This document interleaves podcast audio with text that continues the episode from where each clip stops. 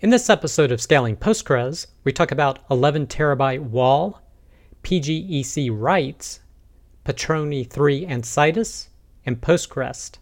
I'm Creston Jamison, and this is Scaling Postgres, episode 256.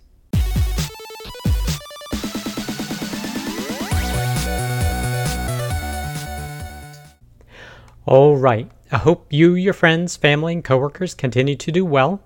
Our first piece of content is 11 terabyte WAL in PostgreSQL. This is from engineering.adjust.com.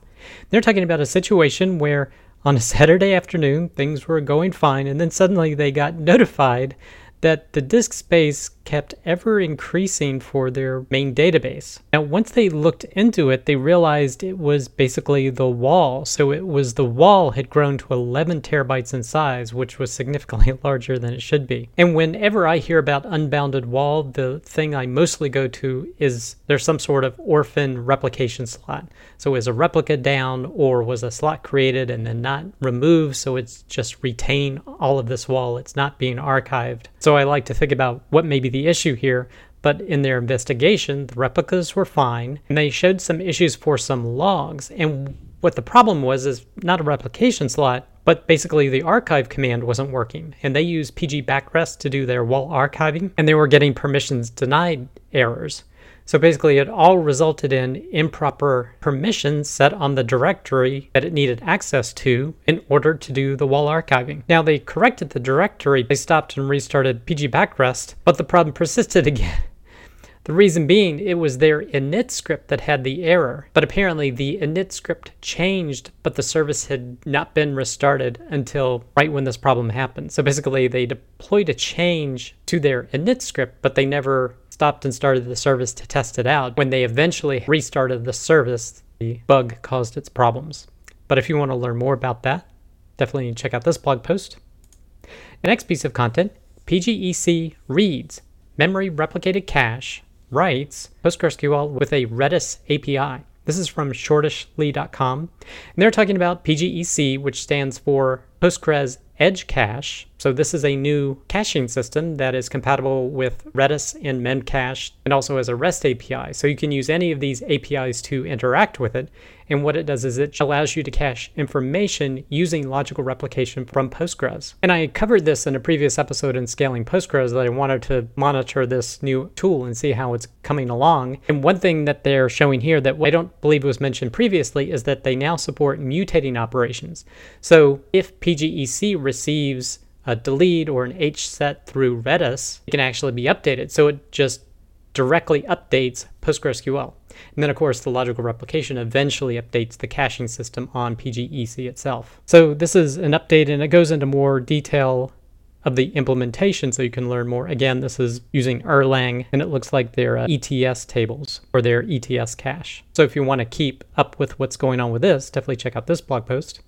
Next piece of content, Patroni 3 and Citus, scalable, highly available Postgres. This is from citusdata.com. And we mentioned with the new version of Citus, I believe it was 11.2, Patroni 3 now worked with it. So it's a new version of Patroni. And this blog post is actually written by the maintainer of Patroni. So he talks about the enhancements that were done to 3.0 with Patroni and also how it works with Citus.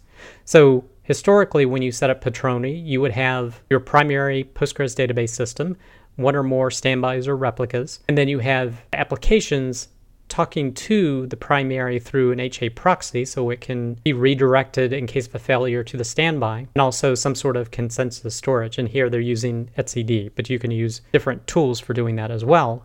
Well, in the Citus implementation, where they're doing scale out Postgres, they have coordinator roles and worker roles. So generally, applications talk to the coordinator, and then whatever the queries get distributed to the particular worker that has the data of interest. Because again, you're scaling out your tables to different individual database servers. So you still have the structure, but each part of Citus now has a replica for high availability. So there's an additional replica or standby here. There's a standby here for this worker, standby here for this worker. So this enables you to not only scale out your database, but also do high availability using Patroni. So if you want more details about this, definitely check out this blog post.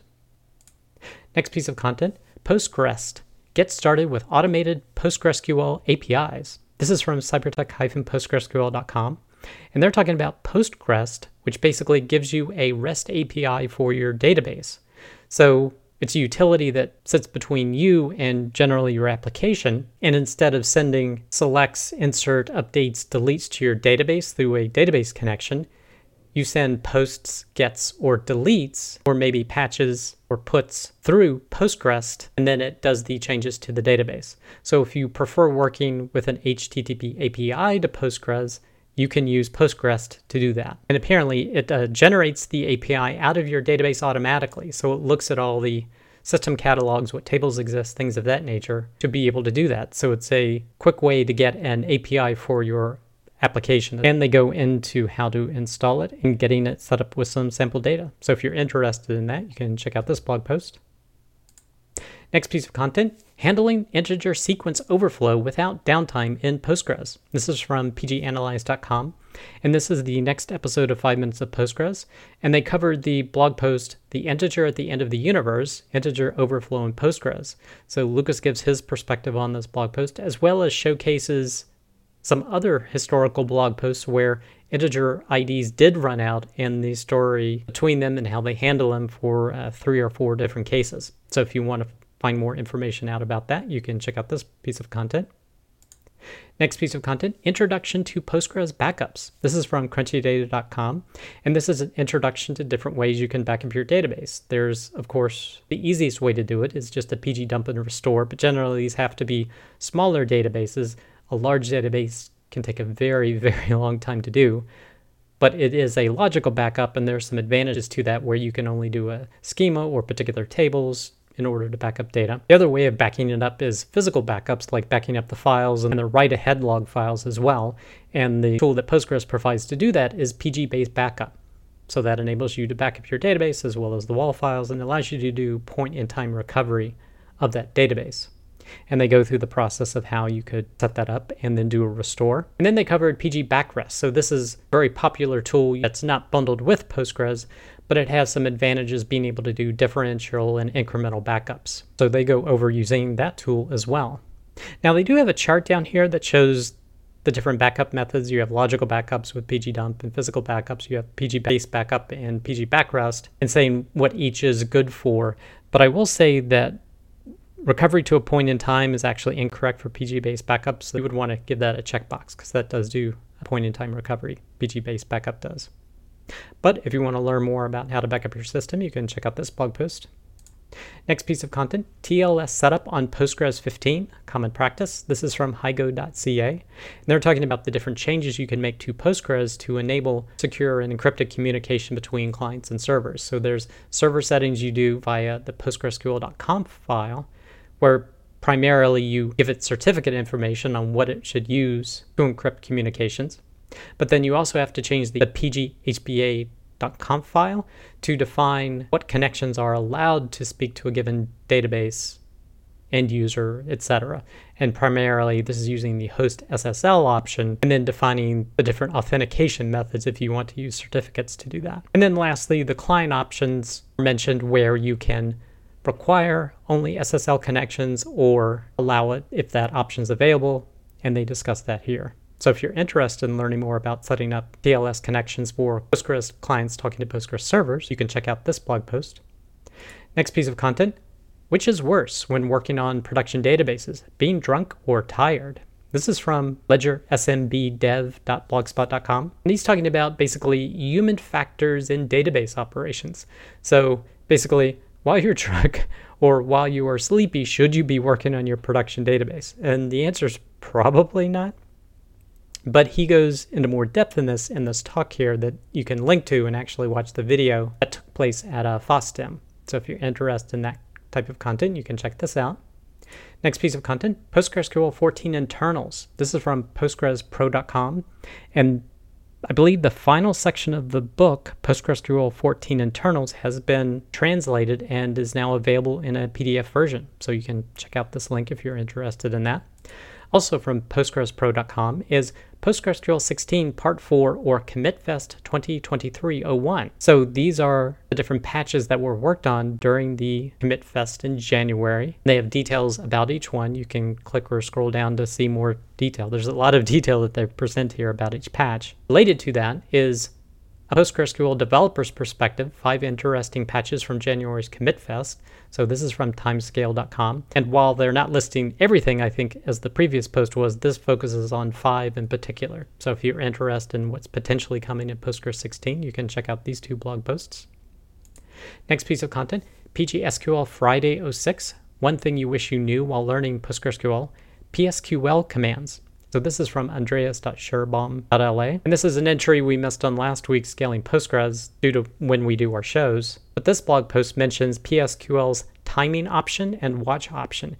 And I highly agree. I would say these are the number one and number two commands I wish I knew when I started using PSQL. These are definitely tops on my list for being aware and using them while you're doing database management. But check this blog post out if you want to learn more. Related to that, this is the PGSQL Phriday wrap up and summary. This is by scarydba.com where he goes over all the different posts that were done. The next piece of content, there was another episode of Postgres FM this week. This one was on wait events. They covered what they are, why they have them, and how to use them to help diagnose performance issues. So if you're interested in that, you can watch their YouTube video or listen to the audio version. Next piece of content, the PostgreSQL person of the week is Samay Sharma. If you're interested in learning more about Samay and his contributions to Postgres, definitely check out this blog post. And the last piece of content, we did have another episode of the Rubber Duck Dev Show this past Thursday afternoon. This one was on monetizing your developer content with Seb Wilgosz and Lucian Ghinda. So if you do a blog, if you have a podcast, if you do video content, we covered how you could potentially monetize or get paid at least some sum for potentially producing this content. So if you're interested in that, we welcome you to check out our show. That does it for this episode of Scaling Postgres.